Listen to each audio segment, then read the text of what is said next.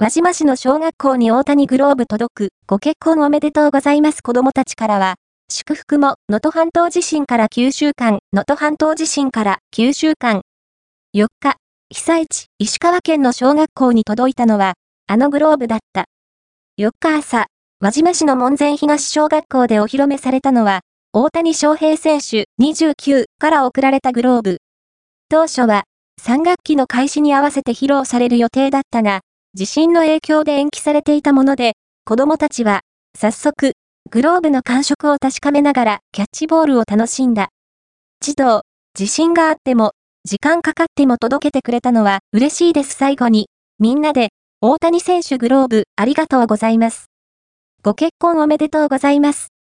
と、大谷選手へメッセージを送った。